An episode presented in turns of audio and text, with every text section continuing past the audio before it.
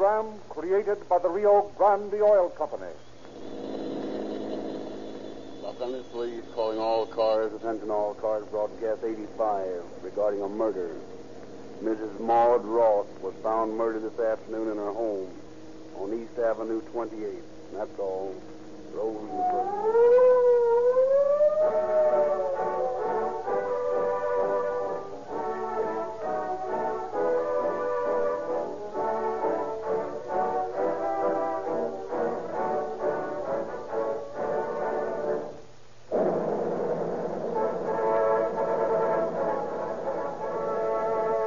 The Rio Grande Oil Company proudly announces the addition of another big city to the Rio Grande Roll of Honor. That fast growing list of cities which protects their taxpayers by specifying Rio Grande cracked gasoline exclusively for all emergency engines. For years, Rio Grande has powered more police cars, ambulances, and fire engines than any other brand of gasoline. Cities like Los Angeles, Oakland, Berkeley, Fresno, Merced, and many others have proved to their taxpayers that this patented processed gasoline, which costs no more than other brands, speeds up emergency motors faster than ever, creates greater power, yet actually reduces automobile operating costs. And now another great western city decides to specify Rio Grande cracked gasoline to protect its citizens. In Maricopa County, Arizona, where all sheriffs and county cars have long been using Rio Grande cracked gasoline, the advantages and economies have been so obvious that now Arizona's largest city, Phoenix, has joined the other progressive muni- municipalities that use Rio Grande exclusively. Approximately half the people of the entire state of Arizona are now protected by police and emergency equipment powered with Rio Grande cracked gasoline. With the many police cars, fire engines, and ambulances of Phoenix, Arizona added to the total on the Rio Grande Honor Roll of cities, it is now more than ever a fact that Rio Grande cracked gasoline is used in more emergency vehicles in California and Arizona than all other brands combined.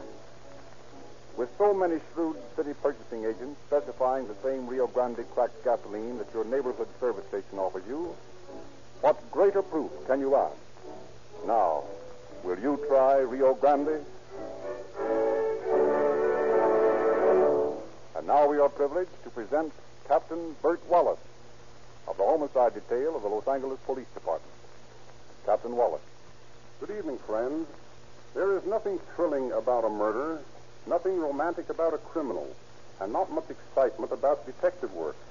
Murders happen to, the, to people like you and me, and are committed by persons like you and me. Stripped of all the trimmings of sensationalism, the solution of a crime is a matter of hard work and little fireworks. The difference between the criminal and the police officer is the difference between wrong and right. Other than that, it is a matter of human beings putting their wits against each other. The criminal has the cards stacked against him from the first. His preliminary mistake was to think he could get away with murder, basing his reasoning on a primary false premise. It follows that everything he does as a result of his act will probably be stupid and fail in its purpose of evading the law. From the moment he commits his crime, the lawbreaker attempts to match wits with men smarter than he is. He fails because he is wrong, and because, well, no sooner or later he must slacken up in his flight from the law. His pursuers never relax their vigilance. Tonight, without any of the melodramatics which people like to associate with crime and detectives, we will follow a couple of hard-working officers as they untangle the problem presented by a crime of passion.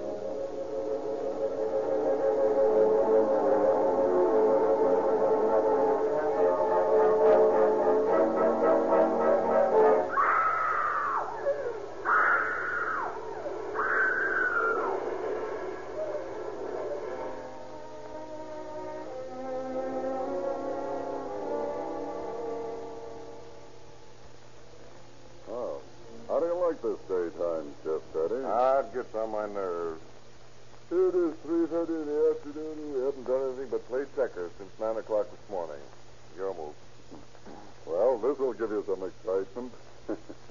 One and two and three. and give me a king. I'm a son of a gun.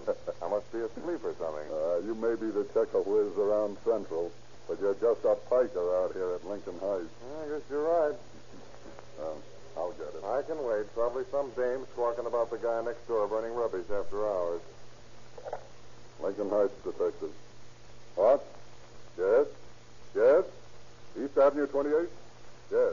Oh, yes, ma'am. We'll be right out. Come on, Eddie. What's up?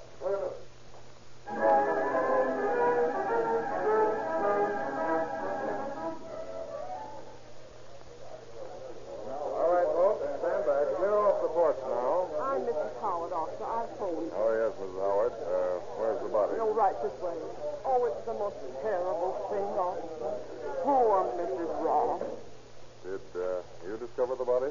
No, Mrs. Ross, little girl found her when she came home from school. Mrs. Ross is the victim. Yes, Mrs. Maud Ross. She's in there. Thank you. We'll have a look around. Oh, and don't go away, Mrs. Howard. We'll want to ask you some questions, and we'll want to talk to the little girl, too. Yes, sir. We'll be right here in the front room. Now, Max, let's get out there.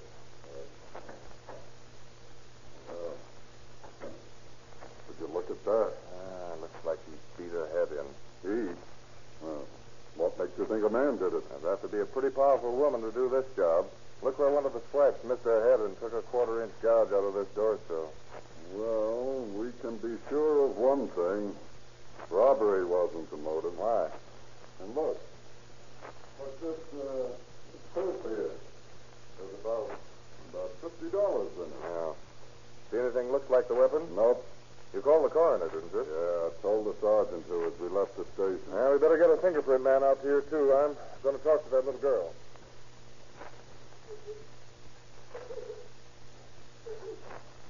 Is, uh, that's the little daughter, Mrs. Howard? Yes, this is better. Now, dear, try not to take it so hard. This gentleman is a policeman. He wants to ask you some questions. All right. You uh, found your mother? Yes.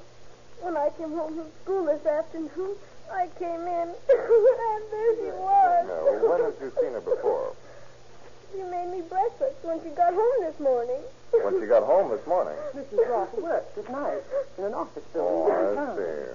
She always got me breakfast and sent me off to school. Who do you think did this uh, to your mother, Betty? I don't know. Did Mrs. Ross have any men friends, Mrs. Howard? Well, not that I know of. She's too busy working all the time.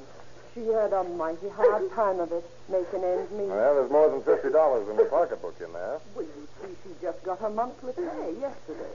Coroner's here, Eddie. Think she's been dead six or seven hours? See, that places around nine o'clock. What time did you leave for school, Betty?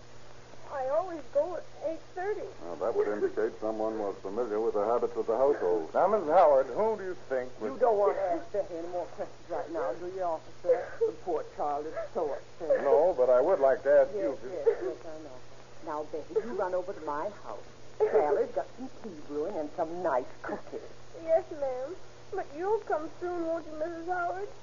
I'm going to miss Mommy so. dear, I'll be right along shortly.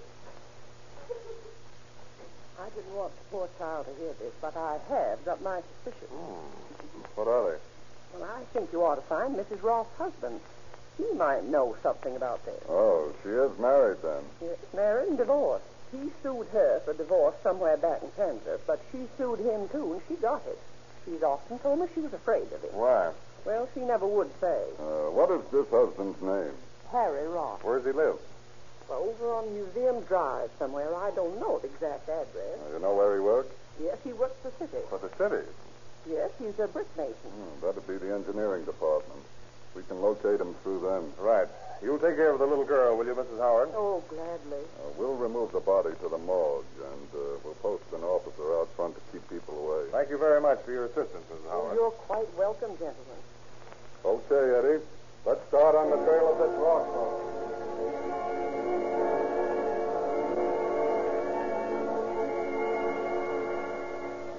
Tracing Roth's address to the city engineering department, detectives McBride and Romero await his arrival from work at his little cottage on Museum Drive. Finally, a man who answers Roth's description drives up to the house and, after a moment of indecision, approaches the two officers. Is your name Ross? Yeah, what of it? When did you last see your wife? wife? I ain't got no wife. Mrs. Maud Roth isn't your wife? Oh, oh, her. Well, she's my ex-wife. I ain't seen her in five years, I guess. Didn't you know she was murdered this morning, then? Maud murdered? Why, Oh, we're not. We're from police headquarters. Oh, who did it? That's what we're trying to find out. Have you any idea? Oh, just like I told you, I ain't seen her for years. Where were you this morning, Ross? Well, I went to work as usual. Between 8 a.m. and 10 o'clock, what were you doing? Well, I left the house here at 8 a.m. like I always do. Then where'd you go? I drove to the Yale Street Yards of the City Street Department where I reported to work What time did you get there? about 8.15. Where did you go from there? Well, my gang was loading cement on a truck for a manhole job we was working on at 21st and Coberman. When they got it all loaded, they drove out in the truck, and I followed them in my car. What time did you get on the job? Around 9 o'clock, I guess it was. Aren't you sure? Say, I don't have to carry a stopwatch around to frame alibis. What are you guys doing? Accuse me of killing Maud? We're not accusing anybody, but we'll have to ask you to come in with us till we check you're sorry.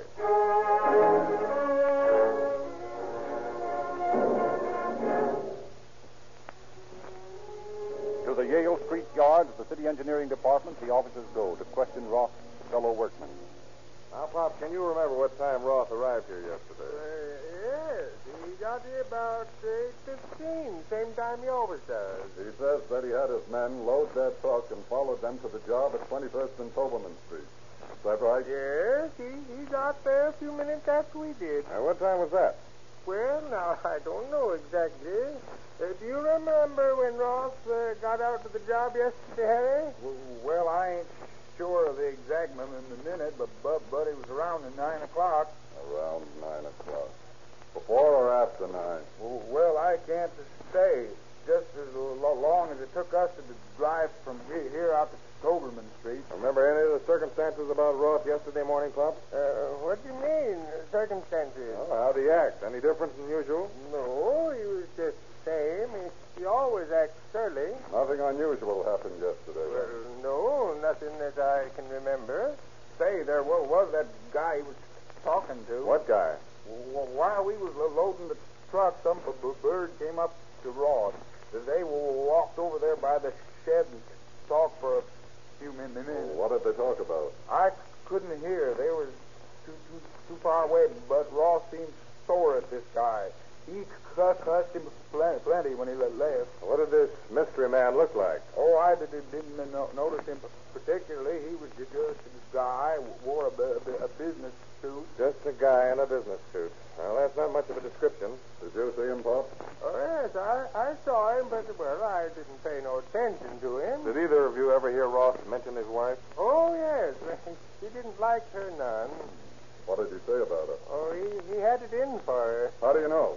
Well, he, he used to say he hated her bad enough to kill her. He d- didn't lo- like women anyway. He said there was no b- b- better than the dog. Hated his wife bad enough to kill her, eh? that ought to be enough to hold him on suspicion of murder.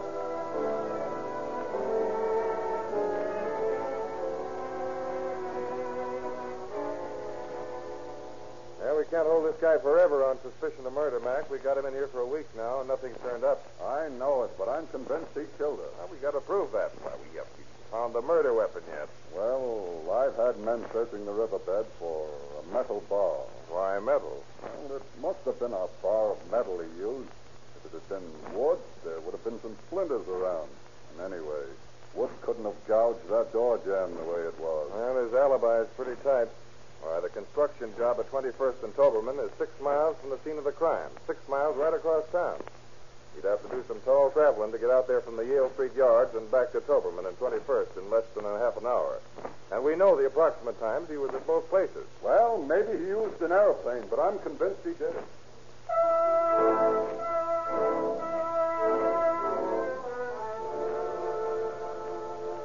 Eager to get an indictment against the man they have every reason to suspect of the murder, Detectives Romero and McBride take the results of their investigation to Deputy District Attorney James Costello.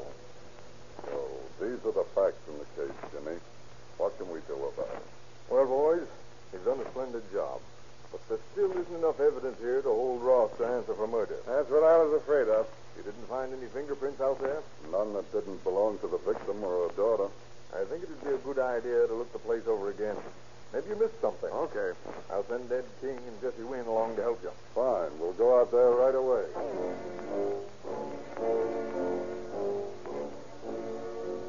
reinforced by Ed King and Jess Wynn, special investigators from the district attorney's office, Romero and McBride return to the murder house on Avenue 28, where they meet Mrs. Howard, the next door neighbor. We want to go through Mrs. Roth's house again, Mrs. Howard. Have you the keys? Why, yes, but I don't know what you'll find there now. Why? Well, after the men were finished going through the house for fingerprints and whatnot, I cleaned it up so it could be rented again. Oh, you, you mean to say you've changed everything around? Why, yes. Was that wrong? Oh, you should have waited until we told you to do that, Mrs. Howard. Well, I'm sorry, but I didn't. Where know did you that put the this- stuff you cleaned out? Why, I burned it in the incinerator out there. Well, boys, that's bad. Well, anyway, you might as well take Wynn inside, Mac, and show him the layout. Ed and I'll have a look at the incinerator just for luck. You'll need it. Now, come on, Jesse. Will you uh, let us in, please, Mrs. Howard? Why, gladly, I'm awful sorry about this, Lieutenant. I don't know about it. I guess that's the incinerator out there, Ed. Yeah, looks like it. That's Ah, too bad she cleaned everything up. Yeah. Not much chance of finding anything here. A lot of old bottles and cans. Oh, Well, let's poke around. There's a piece of paper that isn't burned. What's it say? Eh, nothing. It's just an old grocery bill. And an old scrap, a half-burned doll. Hey, wait a minute. There's another scrap of paper. Looks like a piece of faded blueprint. Yeah, that's what it is. The number's here on the corner. Number 8558. Uh, I guess it doesn't mean anything, though. Wait a minute. Look at the way it's been creased. Yeah, what of it? It might have been wrapped around a long, narrow object, a bar of iron or a piece of pipe. Well, it might, but it's a pretty slender clue. Any clues worth tracking down in this case? Let's check on this blueprint.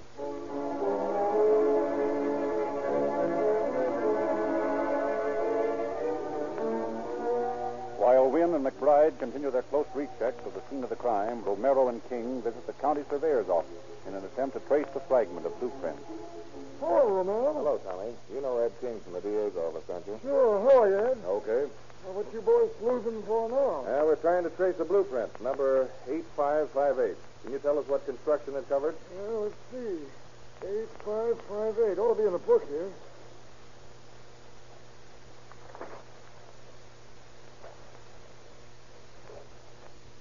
Yeah, here it is.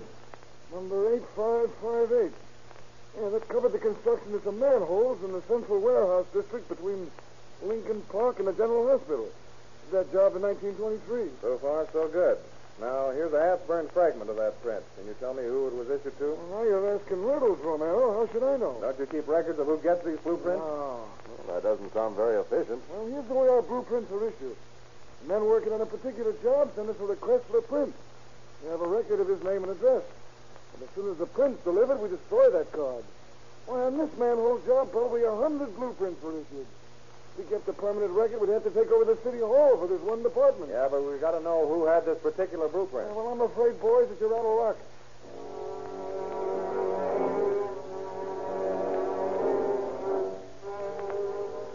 Still refusing to give up, the two detectives visit the city engineer's office, whence workmen are assigned to the various construction jobs.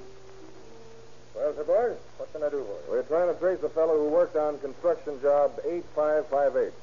8558? What was that? That was a manhole job in the Central Warehouse District about three years ago. You got a record of the men who worked on it?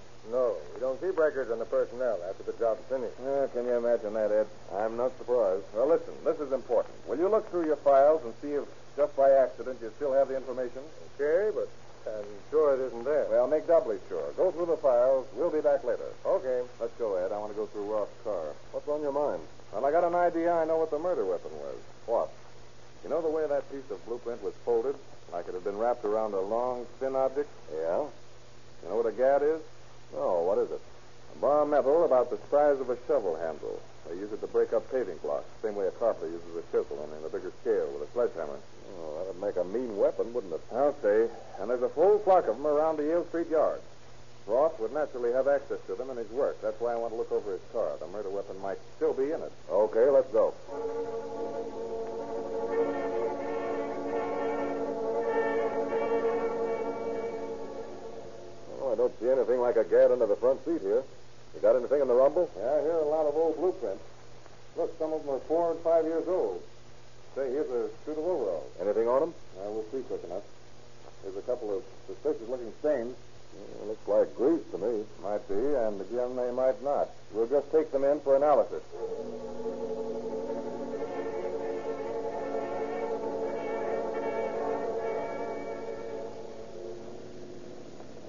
What's the idea of coming all the way down here to the yard? Well, we got to wait for the chemist's report anyway, and there's one point in Roth's alibi I want to check on. What's that? Roth contends that he couldn't have left here at 8.30, driven to Avenue 28, committed the murder, and gotten over to 21st and Silverman by 9 o'clock. Yeah, that's right. Well, we're going to see whether he could or not. We're passing the yard now. Check the time. Okay.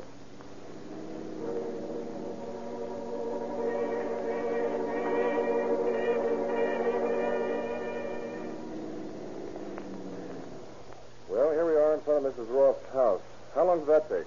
Uh, six minutes. And if we give him 10 minutes to murder his wife, that would still leave him 15 to get over to 21st and Silverman. Well, let's see if that's possible. Okay. Hey, wait a minute. That guy in the milk truck across the street is waving to us. He's walking over this way. Hey, pardon me, gents, but are you detectives? Yeah. You're trying to solve Mrs. Roth's murder? That's right. Well, I know something about it, or something funny at any rate, and maybe you ought to know it. What is it?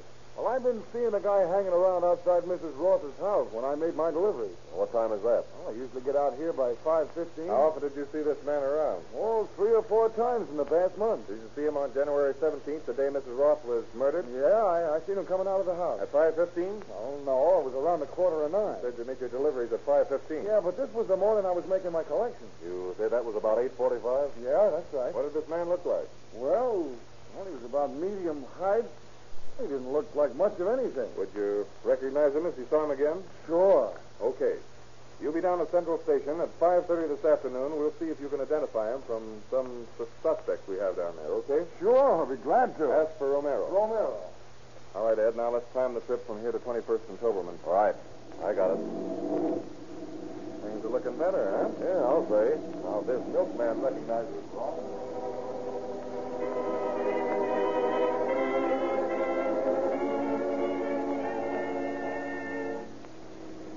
There's the corner of 21st and Silverman. How long did that take? Uh, 16 minutes. And if Roth was seen leaving his ex-wife's house at approximately 8.45 and he arrived here a few minutes after 9... Well, Oh, it all checks. Yeah, but it still won't convince the jury. Let's get back and hear what the chemist has to say about those grease spots.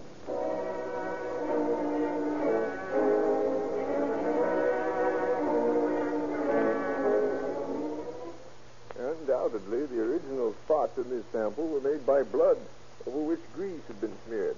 But the action of the grease has absorbed the blood.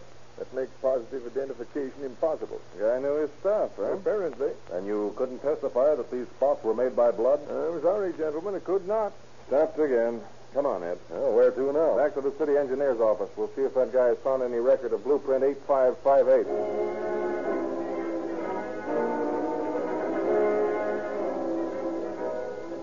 Well, how about it? Did you find anything on that manhole job? No, I'm sorry. The records are destroyed. Oh, can't you do something for us? We need a positive identification to clear this thing up. Well, I've asked Hank Lowry to come in and talk to you. He's an old timer, and he may be able to remember the job. Oh, Hank, Yeah, Harry?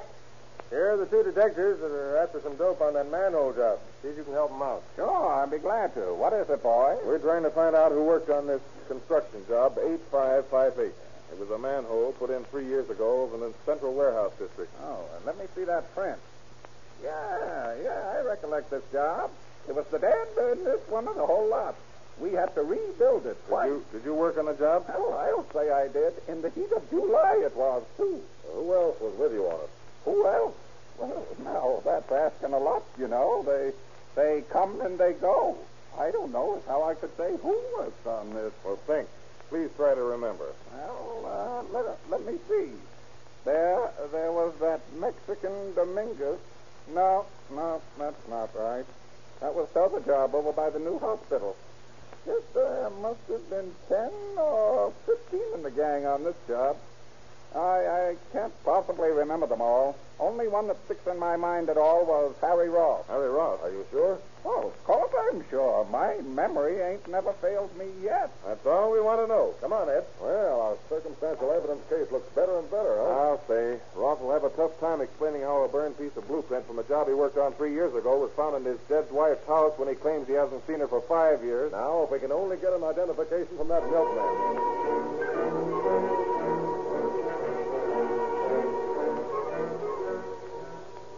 here I am, Lieutenant. Right on time. Yeah, that's fine.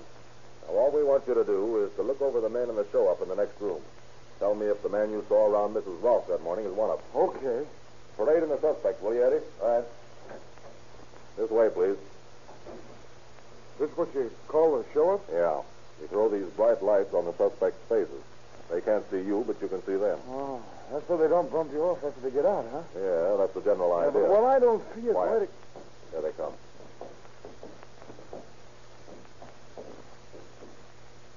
Well, That's him. Third from the left. are you sure? Positive. All right, Sergeant. Take them back to their cells. Well, Ed, how do you say? Our friend here just identified Roth as the man whom he saw leaving the scene of the crime at a quarter to nine.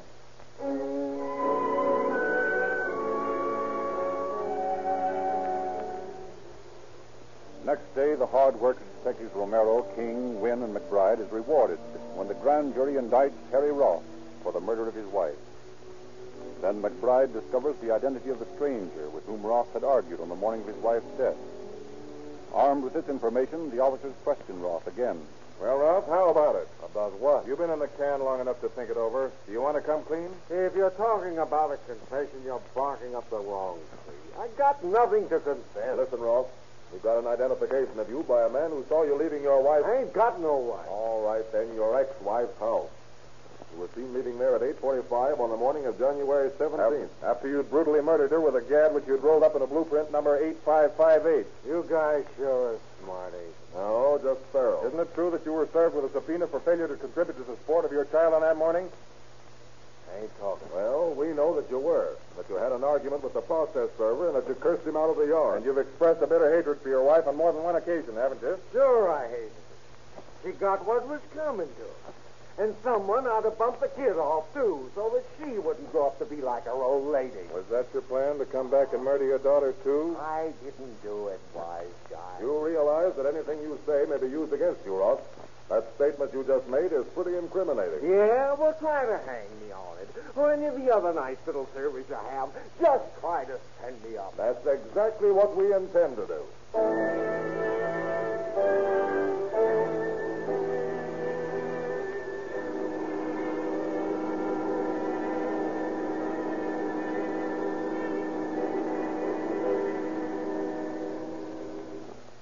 And that is exactly what the well worked out case developed by your police succeeded in doing. For Charles Roth was convert- convicted of first degree murder on June the 9th, 1926. He appealed and lost, and on October the 21st, 1927, sullen and unrepentant, he paid for his crime with his life on the grim gallows of San Quentin. Another stretched neck in memoriam to the fact that crime does not pay. Thank you, Captain Wallace. Science plays a role in police work as important as the work of the detective. Science is used even to determine which is the speediest and most economical gasoline for police cars. Rio Grande cracked gasoline has been selected more than all other brands because it is refined by the newest scientific method. Scientists of the worldwide Sinclair Oil Organization perfected cracking which is recognized by all authorities as the most efficient refining process known. Rio Grande, as the western unit of Sinclair Oil, has the exclusive right to make cracked gasoline by this patented cracking process. And although it costs more to manufacture, it costs you no more to buy Rio Grande cracked gasoline. Use the same gasoline specified by cities for their emergency automobiles and enjoy police car performance in your own car.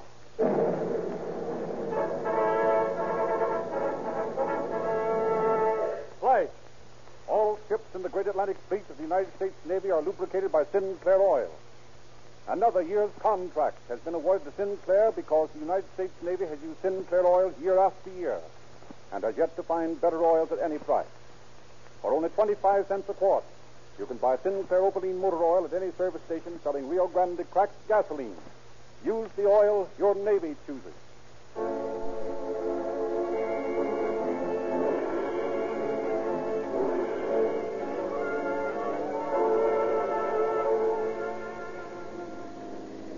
Los Angeles Police calling all cars, attention all cars, the cancellation broadcast 85 regarding a murder. Suspect in this case is now in custody. That's all. Rolls and Quilts.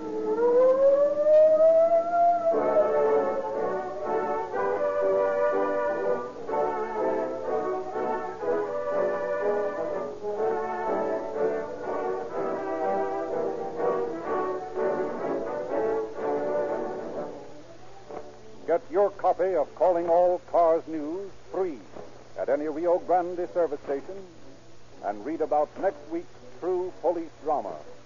This is your narrator, Frederick Lindsley, bidding you good night for the Rio Grande Oil Company.